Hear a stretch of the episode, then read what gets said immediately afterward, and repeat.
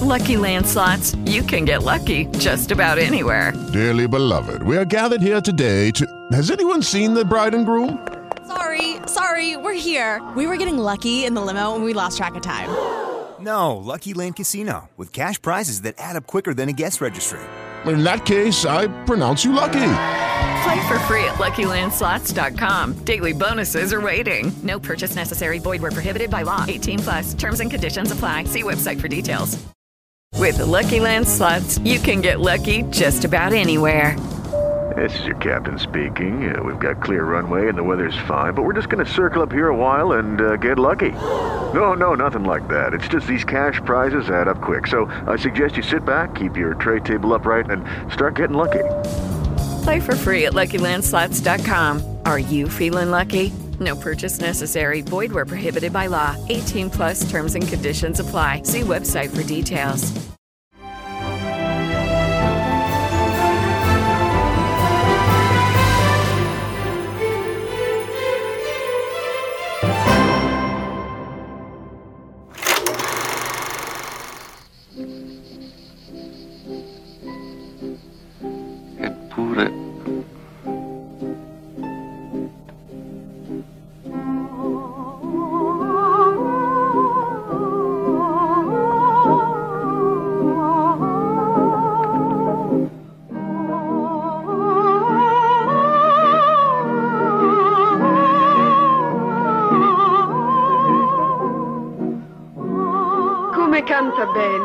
Carla. Oh, no, sono una dilettante. E quant'è carina.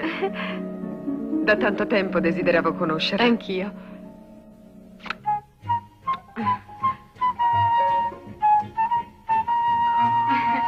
Come elegante. E lei che elegante, Oh, signora. no. Io sa, francamente sono un po' Ma cafona. che dice? Molto. Ciao a tutti e benvenuti a un nuovo episodio dei Magnifici 7, il format di cinema della piattaforma di podcast gliascoltabili.it. Ciao Giuseppe. Ciao Simone. Allora, siamo qui oggi riuniti, che celebrazione liturgica, per eh, ricordare l'uscita in sala il 15 febbraio 1963 di uno di quelli che per me, e so anche per te, anzi soprattutto per te, è uno dei film più importanti della storia del cinema. Parliamo di Otto e mezzo. Otto e mezzo. di Federico Fellini, che faceva il suo debutto nelle sale italiane appunto 56 anni fa. Un compleanno eh, importante. Un compleanno diciamo. importante. Un compleanno importante per un film seminale, anzi più che seminale, significativo, perché chi ha provato a eh, diciamo, inserirsi sulle orme di 8 e mezzo, a seguire le orme di 8 e mezzo, E non sono sempre stati tanti. e sono stati tantissimi eh, di tutte le nazionalità, non ci sono mai riusciti. Allora Simone, partiamo tipo da una sorta di premessa enciclopedica, perché 8 e mezzo? Sì, allora diciamo che il film è del 1963, questo l'abbiamo detto, Sì. scritto dallo stesso Fellini insieme ad Ennio Flaiano e Tullio Pinelli E anche Brunello Rondi? e Brunello Rondi e prodotto da Angelo Rizzoli. E mh, per capire il titolo è necessario raccontare la genesi del film. Siamo nel 1962, Fellini ha finito di, eh, di, eh, girare la Dolce Vita, la Dolce Vita ha eh, ottenuto un successo straordinario e quindi Fellini ha eh, un potere contrattuale enorme Molto forte. e ha alcune idee sul nuovo film che dice dovrebbe essere un flusso di coscienza. Mhm. Questo è quello che dice in mano, anzi in testa, però non ha praticamente niente, non ha un titolo, non ha una storia e da inguaribile mentitore qual è bleffa. Dice a tutti e in primis ad Angelo Rizzoli che il film c'è, preciso, e che preferisce però non comunicare, non comunicare nulla fino all'ultimo. Questo però, come abbiamo detto, non è vero. Rizzoli, che ormai eh, crede di, di avere, insomma, è convinto a buon titolo di avere la gallina dalle uova d'oro, eh, gli concede ciò che vuole. È anche un'altra epoca per il cinema Esatto. italiano, Beppe. Più passa il tempo, più la preproduzione avanza e le riprese stanno per iniziare e paradossalmente meno idee ha Fellini.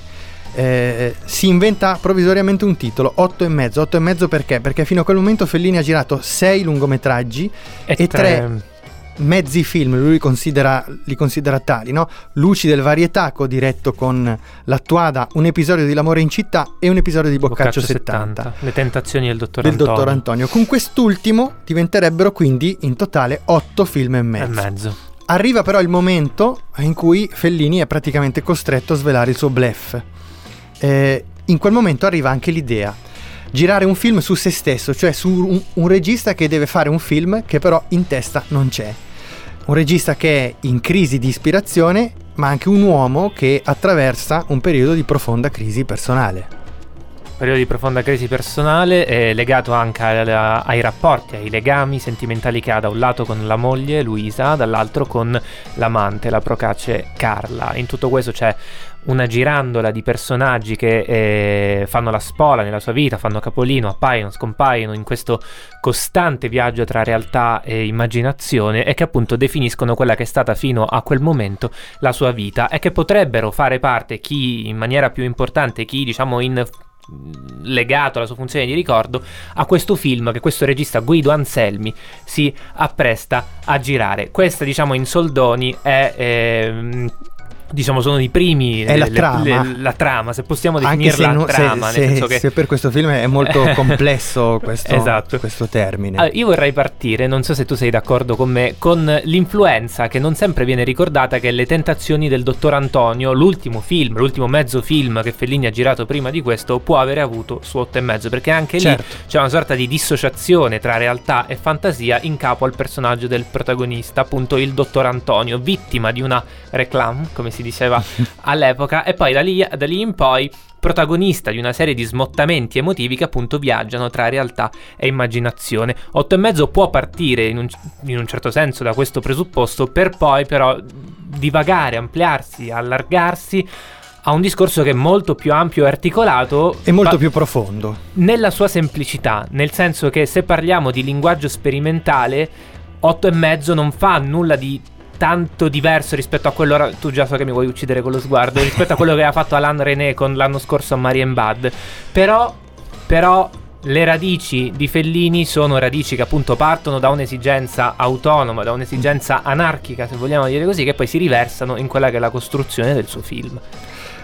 Sì, so- allora sono d'accordo con te e io volevo partire da, da, mm, da questa riflessione.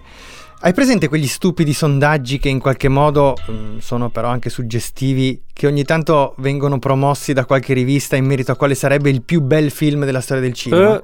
Sondaggi dai quali puntualmente scaturiscono delle classifiche, delle polemiche. Bene, ti dico questo, io amo quegli stupidi sondaggi. E ti dico che io al primo posto, se mai venissi interpellato, senza esitazione, proprio senza pensarci, metterei 8 e mezzo. Ora, ti dirò un'altra cosa piuttosto forte, cioè per me questa è un'opera gigantesca che sta al cinema come, non so, la Divina Commedia, come eh, la, la Recherche di Proust, stanno alla, Alla letteratura. letteratura. È un film Beh, sì. che diventa anche difficile eh, descrivere proprio per questo motivo che mi commuove, mi emoziona ogni volta che lo vedo e mi, ribadi- mi ribadisce davvero Beppe quanto sia bello e grande il cinema. In generale, sì. Io devo dire la verità, sono mm, della tua stessa scuola di pensiero, cioè se avessi sotto mano lo stesso sondaggio probabilmente darei la medesima risposta. Quello che ho sempre amato di questo film è che da un lato mette in l'amore e la passione per lo strumento filmico come strumento che tu puoi parcellizzare, puoi frammentare e poi puoi ricomporre Ricomporre. anche eh, diciamo collocandolo su vari pezzi della tua identità. Dall'altro, e ti dico con, con estrema sincerità, amo moltissimo l'influsso che eh, Fellini in quel, in quel periodo di tempo poteva aver avuto da determinate teorie psicanalitiche che lo portano Certo. appunto a canalizzare le sue esperienze personali all'interno della sua storia. Per cui mi piace tantissimo che ci sia anche questo regista, questo uomo, da un lato Fellini e dall'altro il Guido Anselmi di Marcello Mastroianni, che eh, decide come eh, di- far parte di qualcosa e allo stesso tempo ha bisogno continuamente di conferme da parte delle persone che lo circondano. Sì, sì, Questo è eh, diciamo uno dei, dei tanti aspetti che rendono questo film straordinario. Ma lo condivido appieno e io credo che non ci siano altri film, a mio modo di vedere, in grado di raccontare con una simile leggerezza, con una simile efficacia e anche con una simile tenerezza la dimensione onirica dell'uomo e la rete di simboli che caratterizza i nostri sogni, Mhm. eh, il rapporto tra ciò che Freud chiamava il contenuto manifesto e il contenuto latente, anche se, eh, se, se Fellini... Siamo zona Jung. eh, è appunto è in zona più junghiana. Il sogno con i genitori di Guido è di una delicatezza struggente. Quello dell'harem invece è una descrizione perfetta e impietosa dell'immaginario maschile, Maschile. e delle sue Dichiara- componenti dichiaratamente, pulsionali. dichiaratamente tale, Sì, quindi sì. anche non, non, diciamo, non eh, da sfugge, biesimare, ecco. sfugge alla misoginia proprio Esatto. per questa ammissione di Di colpa. colpa. Poi la figura del telepata. La figura del, pe- del telepata, secondo me, è tra le più belle che io ricordi nel cinema contemporaneo. Un personaggio così sospeso tra ciò che è razionale e irrazionale rappresenta in modo mirabile ciò che dobbiamo accettare senza poter spiegare. E anche in questo caso mostra come l'abbandono dei lacci razionali, a volte un po' eh, censori, facciano emergere l'inconscio. Mhm. Al telepata io associo soprattutto il ricordo di infanzia che si manifesta eh, attraverso quel, quel, eh, giochino eh, di, di telepatia e la scritta Asa Nisimasa, Nisimasa. c'è quel ricordo di infanzia che è di una bellezza incredibile. E poi il girotondo finale. Girotondo finale che è diciamo una catarsi o forse il contrario di una catarsi, è la dichiarazione di far parte di qualcosa che appunto circola in continuazione senza una speranza di apertura. Chi lo sa, io so che tu la pensi un po' diversamente. No, io penso che, che sia l'accettazione, eh, l'accettazione di una, di una condizione che in qualche modo è eh, una liberazione. Cioè è, una, è, un'epi- è un'epifania, è Mhm. una rivelazione, la rivelazione che, ehm, che la soluzione è proprio sta nell'accettazione.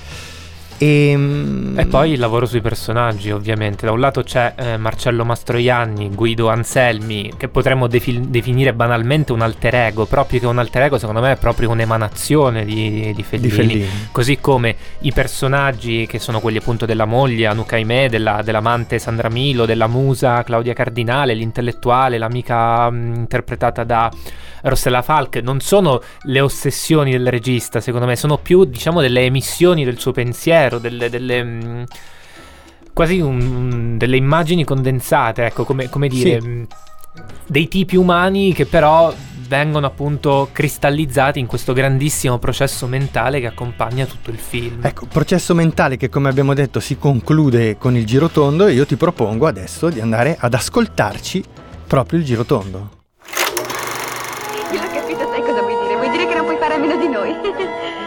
Mi telefoni domani? Sì, sì, sì, adesso però svelta, va in fila con gli altri. Maurice!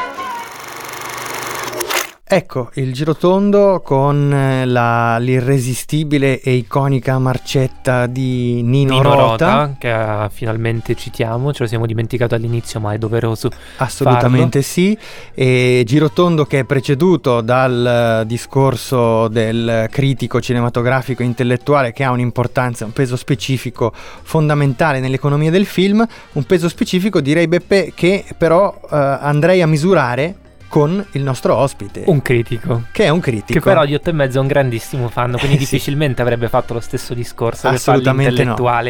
Un grande ospite di un graditissimo ritorno. Possiamo dire che è uno dei numi tutelari dei Magnifici Sette. uno dei padri spirituali. esatto, abbiamo intervistato a Venezia, abbiamo intervistato altre volte in, eh, in collegamento in studio ed è con noi Maurizio Porro, critico del Corriere della Sera e direttore del magazine Caltwick. Ciao Maurizio. Ciao, ma sono- io sono figlio, non padre.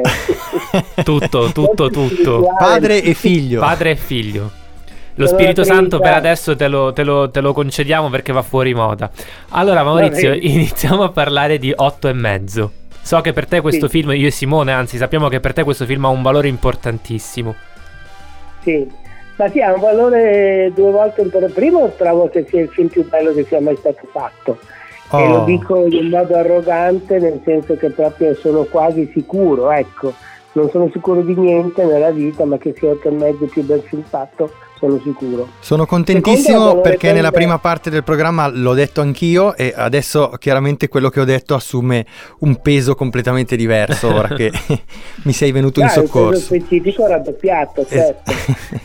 Ma e poi se va detto il motivo più, più- più banale, più, più piccolo, più, soggettivo, che naturalmente fa parte di quei film che uno ha visto a 20-22 anni, no 20, non esageriamo, 21, e quindi si incidono profondamente in un'esperienza che in quel momento non hai ancora e quindi per me vedere e mezzo è stata la scoperta di un linguaggio che non conoscevo e che tra l'altro poi non ho quasi mai più ritrovato. In Fellini sì, ma negli altri no.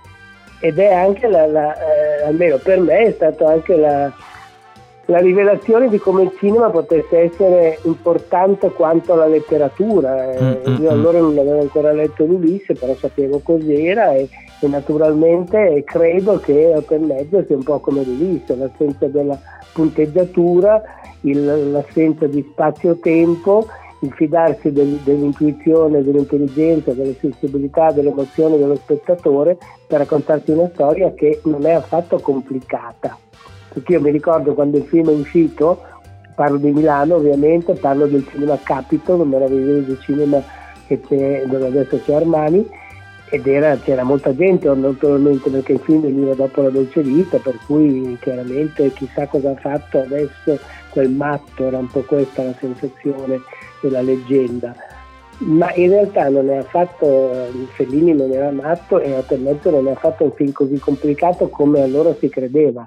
Certo, ehm, co- come dire, eh, rompeva un po' tutti, tutti gli schemi, tutti i tabù, ribaltava il tavolo come si dice, però alla fine basta pensare che Otto e mezzo è la storia dei pensieri di un uomo, la storia dei pensieri razionali di un uomo che durante una giornata vive delle cose, pensa, si ricorda, ci sono delle memorie eh, e questo è già tutto spiegato, alla fine non c'è niente altro da dire, che poi quest'uomo sia un regista importante, che abbia a fare un film, eccetera, fa parte dello sviluppo narrativo, ma non è il, il plot, diciamo così, alla Hitchcock, il plot è semplicissimo, è cosa che ha sempre detto anche Fellini.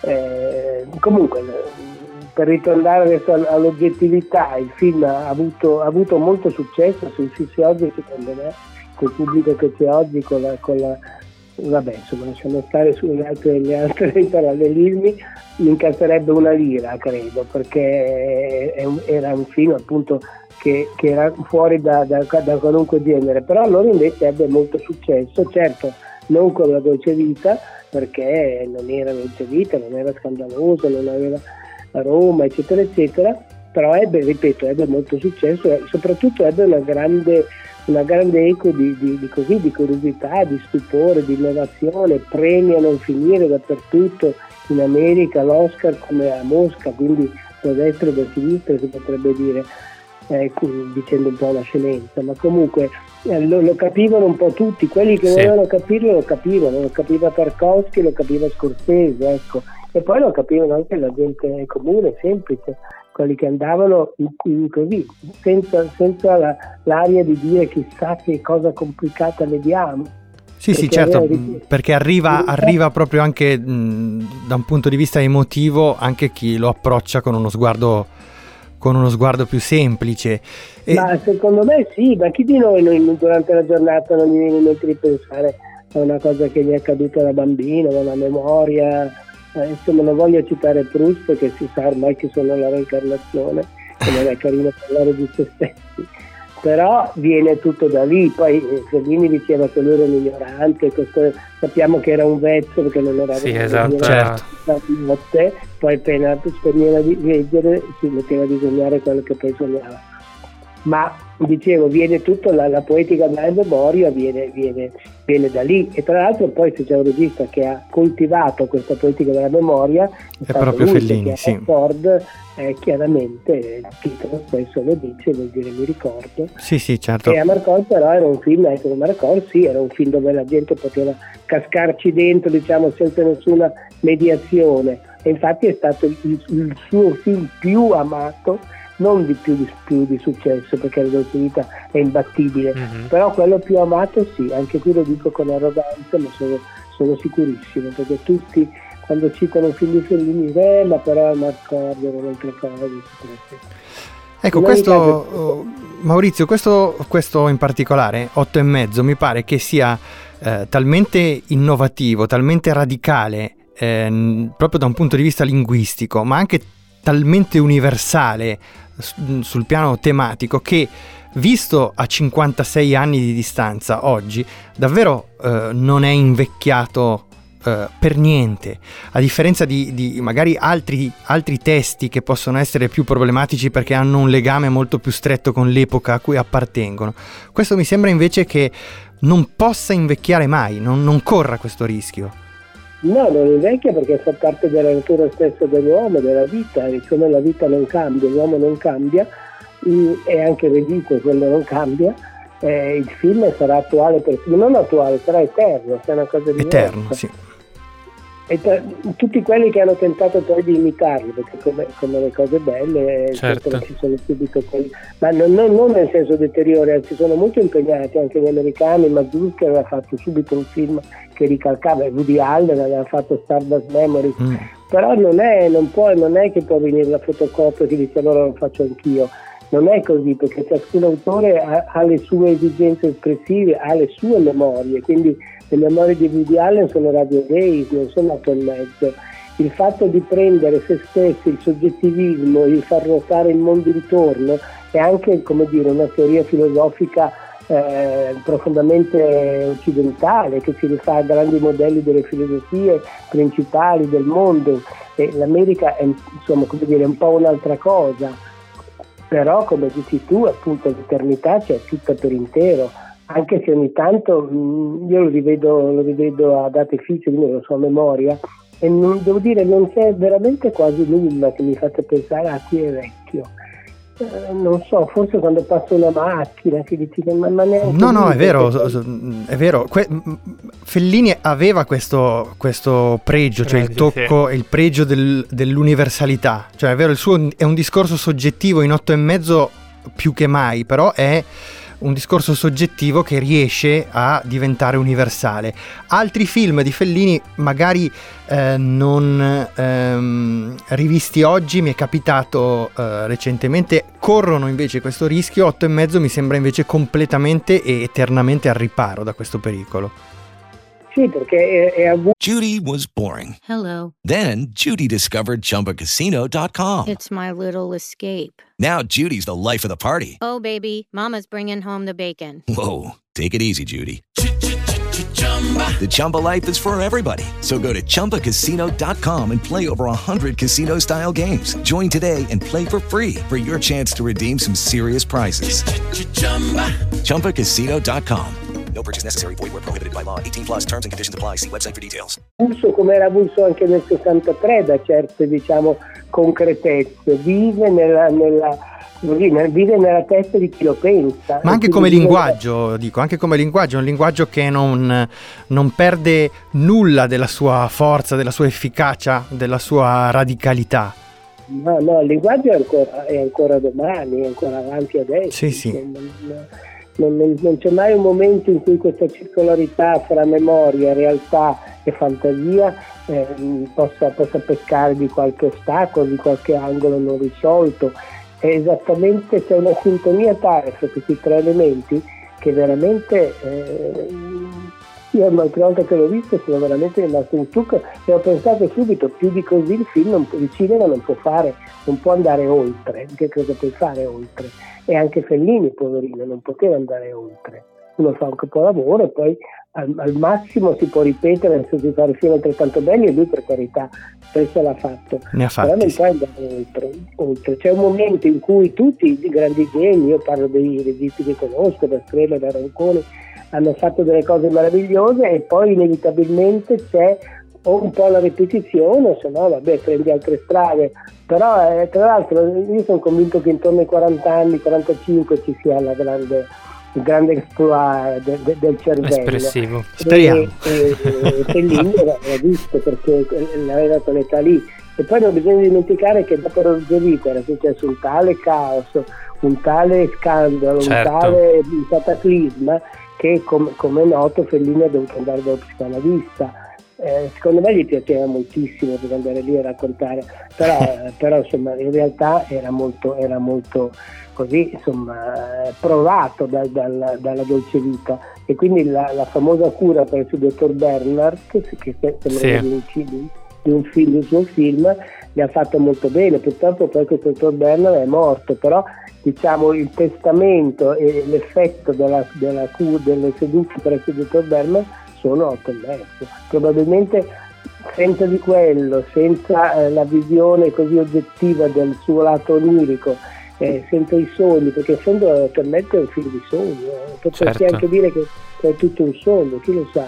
Tant'è vero che il finale, non- io non lo so, non- per voi è un lieto fine, sì, giro tondo, tutti insieme, proviamo a vivere, la vita è bella, però non è proprio così, è- c'è, un, c'è un barlume di, di ironia, di grottesco, giriamo tutti intorno, intanto il giro tondo non, non va dalla sua parte perché è tondo, quindi non si arriva. Poi rispetto al finale vero, è, è- è noto che quello era, era il, il trailer del film, anzi per dirla come allora era il prossimamente, il giro tondo, non era un pezzo di film.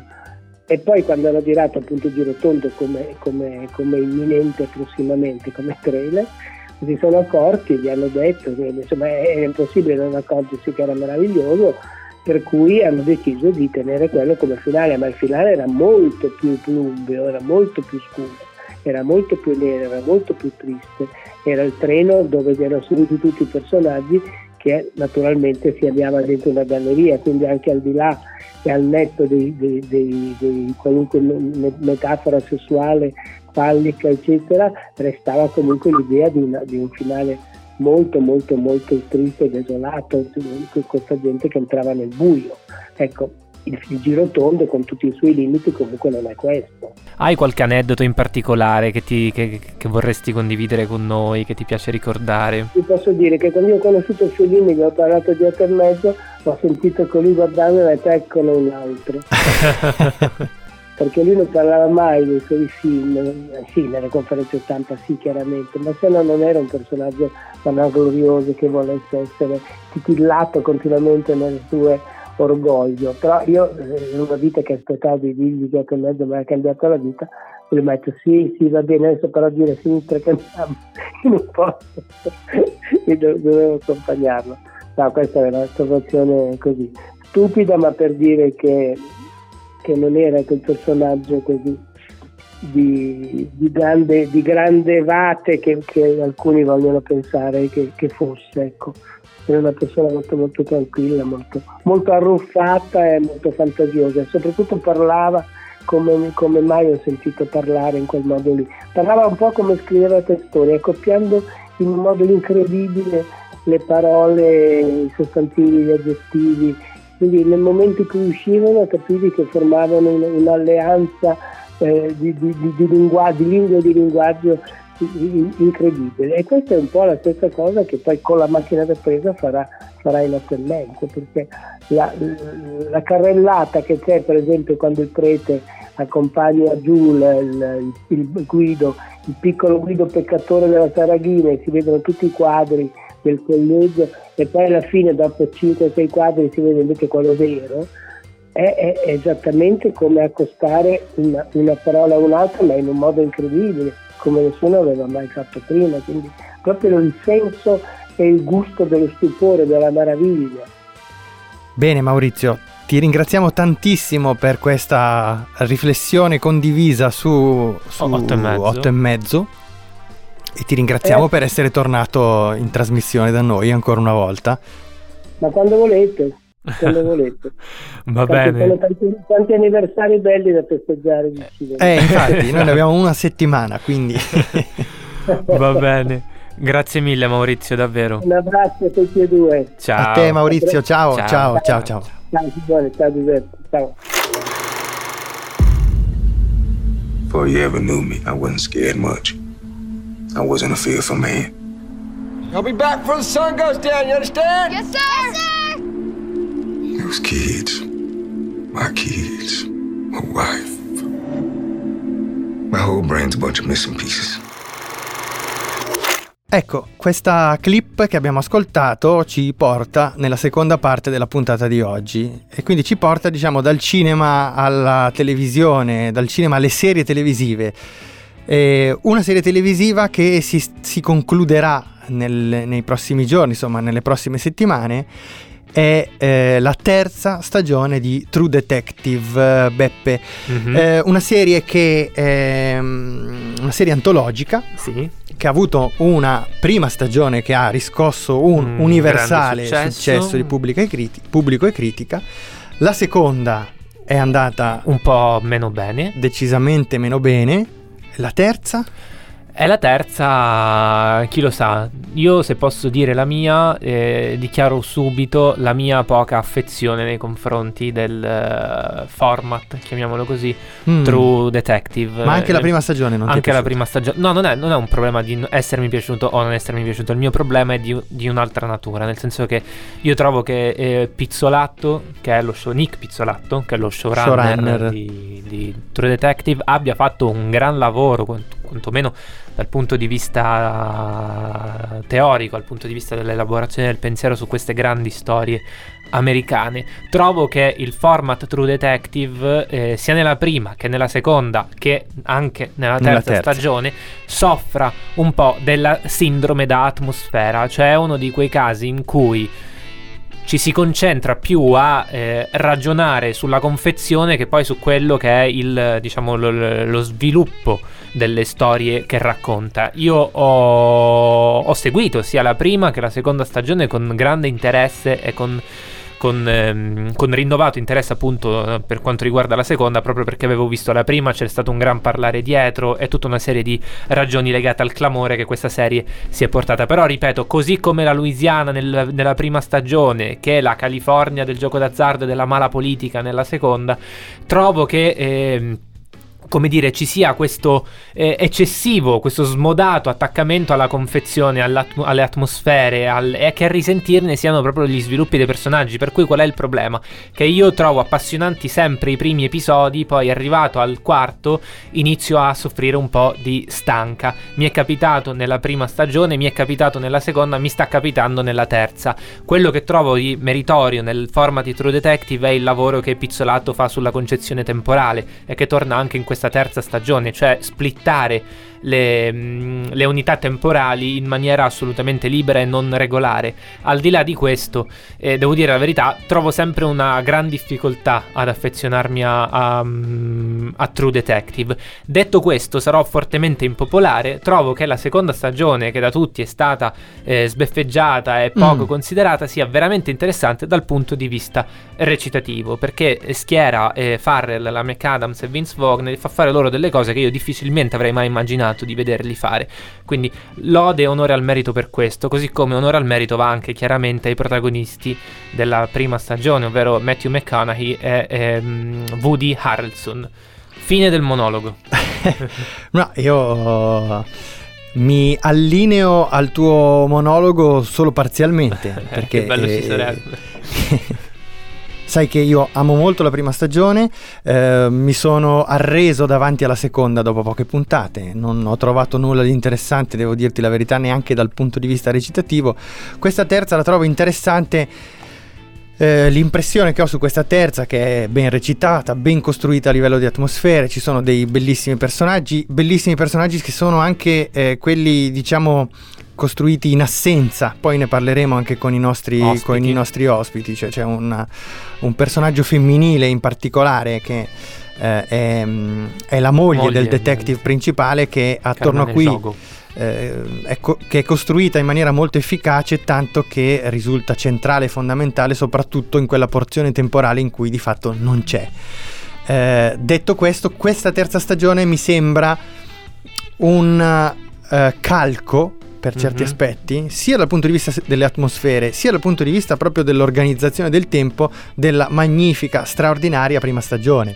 La prima stagione aveva questo- questo- questa coppia di attori in stato di grazia, delle atmosfere che a te sono sembrate, come dire, soverchianti rispetto alla struttura narrativa che io invece ho trovato molto, molto appropriate e dei personaggi con un nichilismo, se vuoi, anche un po' a buon mercato, no? un po' insomma palate di esistenzialismo che però Oddio, facevano... non è che nella prima. No, no, la prima, Ah, eh, ok, sulla prima, ok, sto dicendo, ok. sulla prima c'erano tutti questi ingredienti, te lo riconosco, un po' come dire eh, messi con eh, il misurino No, no, hai proprio. detto bene, esistenzialismo da ipermercato. eh. Esistenzialismo da ipermercato, te lo concedo e ti concedo anche questa forma così di, di nichilismo un po' liofilizzato, però eh, funzionava magnificamente, cioè era un godimento Sì, ma l'ho unico. seguita tutta senza problemi, sia la prima... Ma E poi la regia di Fukunaga di era... Kari Fukunaga, Kari era- Joji Fukunaga.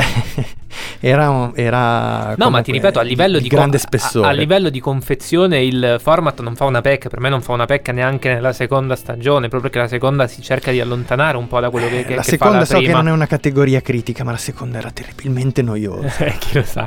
Allora, è arrivato il momento di sentire un'altra clip da True Detective e poi torniamo a parlarne qui anche con due ospiti.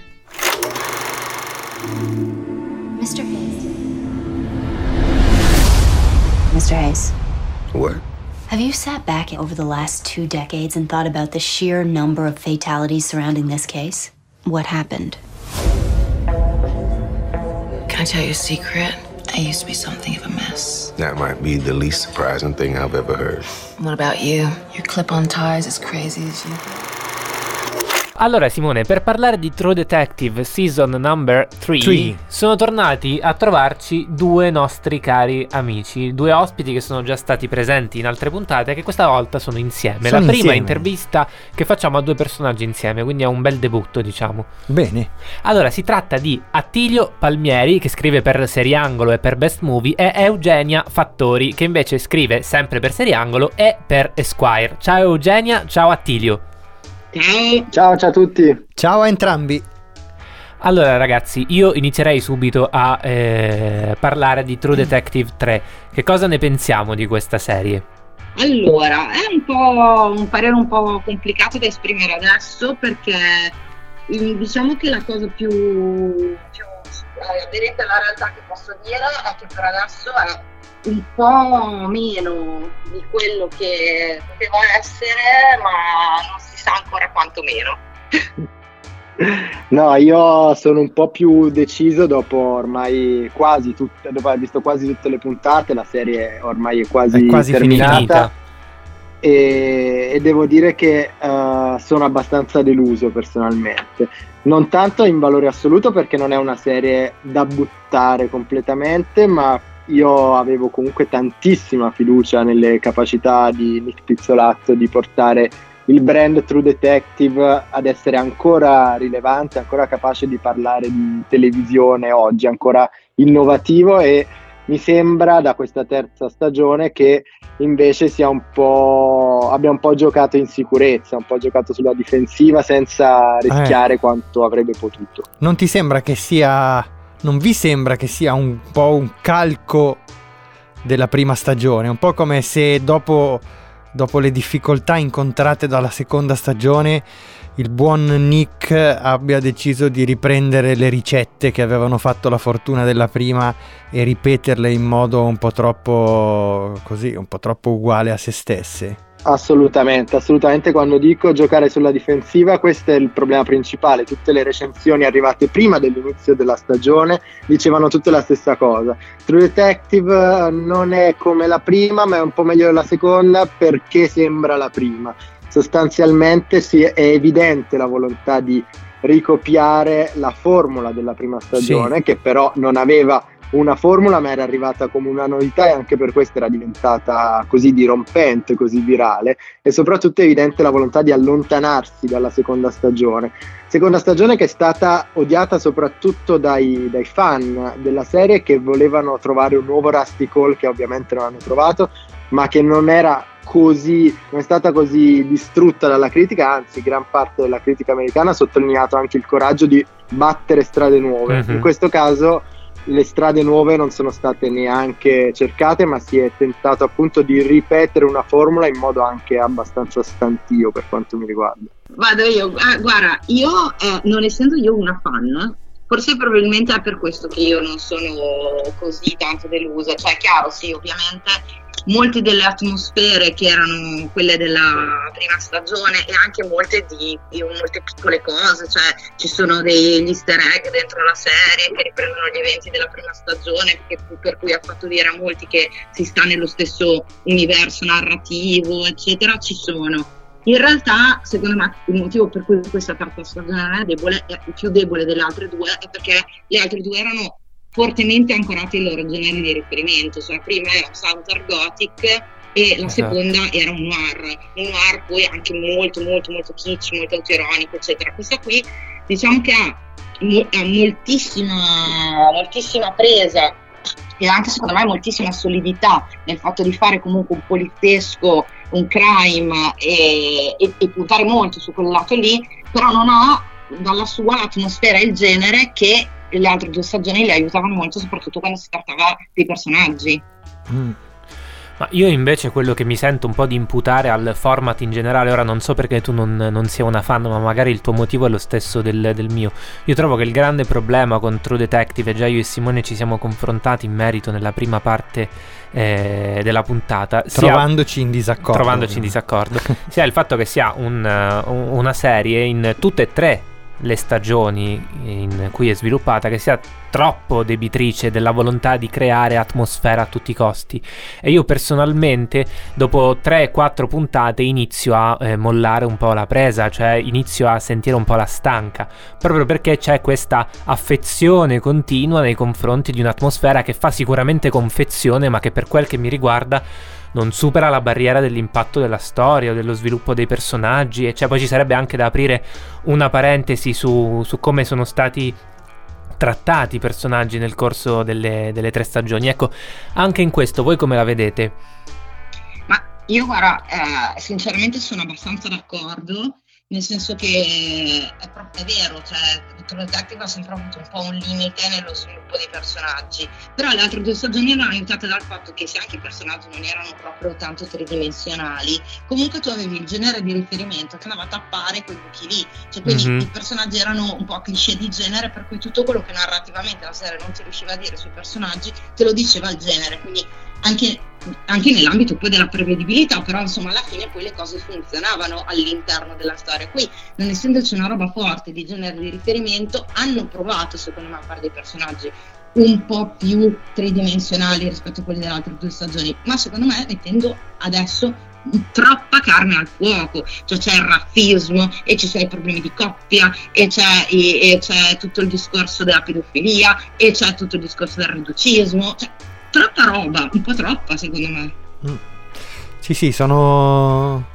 Sono d'accordo. siamo sono entrambi d'accordo Sì, Che poi succede volevo raramente. aggiungere anche una cosa rispetto alla questione delle atmosfere, nel senso che True Detective, il brand True Detective, il format True Detective è sempre dall'inizio vissuto di questo tipo di atmosfere, anche andando a rappresentare un po' l'apice di quella sorta di noir esistenziale che andava a scavare nella darkness più profonda dei suoi personaggi, quasi a diventare il- l'emblema di un certo tipo di racconto che è iniziato anche con The Killing per fare anche un altro esempio. Tuttavia dall'inizio di True Detective sono passati 5 anni e la televisione è cambiata radicalmente da quel modello ad oggi. Il problema è che True Detective è rimasta la stessa e quel modello lì molto letterario che tentava di mettere anche i dolori del detective al centro quasi come se fosse un noir di Raymond Chandler ma che nella, nella messa in scena televisiva diventava appunto anche abbastanza un contenitore vuoto, come avete appunto detto, legato a tante atmosfere sempre più legate alla confezione meno al contenuto. Oggi sembra quasi un dinosauro rispetto a dove sta andando la, te- la, la televisione. Bene ragazzi, grazie. Grazie a voi. Tornate presto. Ah, quando ci invitate noi siamo sempre qui. E venite, venite una volta a trovarci in studio Esatto, a Milano, Milano. anche. Eh, molto molto volentieri, verremo molto presto. Bene, grazie mille Eugenia, grazie mille Attilio. Ciao Grazie, ragazzi. ciao. Un saluto, ciao. Ciao.